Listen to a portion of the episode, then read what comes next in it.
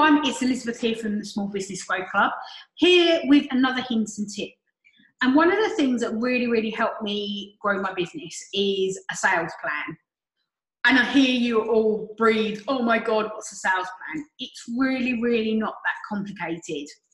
So, with this lesson, I will put up a template spreadsheet in order for you to do your sales plan.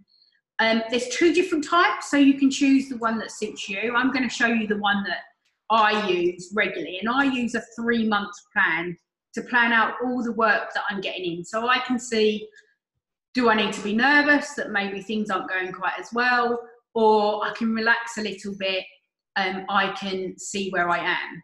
Because I would say prior to using this system, yes, I was looking at my profit and loss, but because I wasn't really looking at the next few months, I wasn't sure if we were going to have a good month, we were going to have a bad month.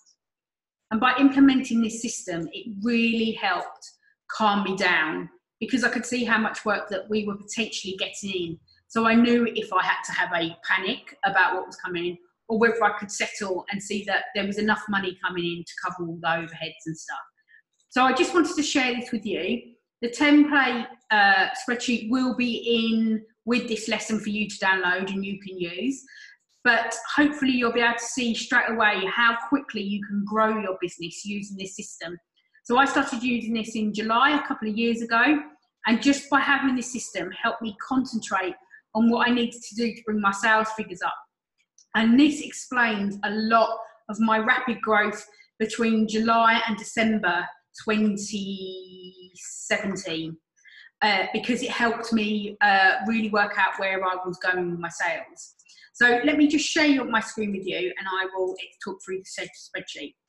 So um, hopefully it's really explanatory. Let me move the Zoom thing out. It's a spreadsheet, as you can see. And what happens is at the bottom here, I have my September confirmed priorities, October and November. So I roughly know what it is that I'm going to be getting in. So this is an example, this isn't my actual figures. But here, obviously, I have two types of work as a virtual assistant. I have ad hoc clients and I have my ongoing retainers. And I record all of this in the spreadsheet so I can see how well the next month is going. So, and this is all confirmed work. It's not work that you are bidding for. These are people who confirm that they're going to work with you. So, as you can see, so I have an ad hoc section, I have a retainer section, and here I have my total. So I can really monitor, and then I do it for three months. So I put my staff, obviously, at, for the sake of this purpose, they're all the same.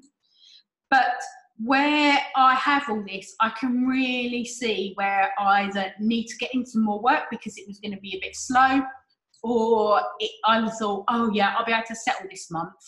And just by putting this little system in of the different months, my three month plan, as I said, this really helped me grow my business because I could see in one glance where all the work was coming from and the different types of things that were coming, whether it was bookkeeping, uh, virtual um, ad hoc work, minute taking, for example. And this just gave me a quick uh, shot of what was happening in the business. But also, this also because of these figures that you're putting on here, it also helped me uh, get new ideas for services. And this was all included in this plan. So if I had an idea, so it, for example, Small Business Growth Club, and I was going to put a, a, I put a launch date. So then I knew exactly also when I was going to launch and what I needed to do. And here on this side, you put all your marketing priorities and your audience. So it could be email marketing, it could be LinkedIn, and then you just give yourselves a date, so end of September, and the type of audience that you wanted to go for. So these were existing clients. So all this, um, by putting all this information in one place, really helps you uh, focus on what you need to do. And then down here, I put all my networking opportunities. So if I'm going out networking, this was when and where. So I could see, oh, maybe if I'm not networking that much, that much, I might not get to my figures. If I network more, those figures will go up. So there's direct correlation. This is a spreadsheet I use. However, there is another spreadsheet that you can use if you don't really need to know whereabouts your work's coming from. This is another sales plan that I've used in the past. And again, that did start in the beginning to help me grow my business, but I broke it down into the four areas. As you can see, this is quite old because I don't do GDPR anymore. But this, I put a sales goal in every month. And I knew that I had a goal to get to at the end of the year. And this helped me um, drive the growth so I could get to that figure at the, the end of the year. And then what happens is when you've done your monthly figures and you've got your actuals, then you just stick them in and the totals adjust um, as you go along. So these are two types of spreadsheet. As I say, I now use this mainly because I, I, I, I work very closely. I have an accounting system called QuickBooks. So I do download a lot of reports now about where my sales are coming from and stuff. Here, this is all about um, my next three months work, three months work is going thing, coming from.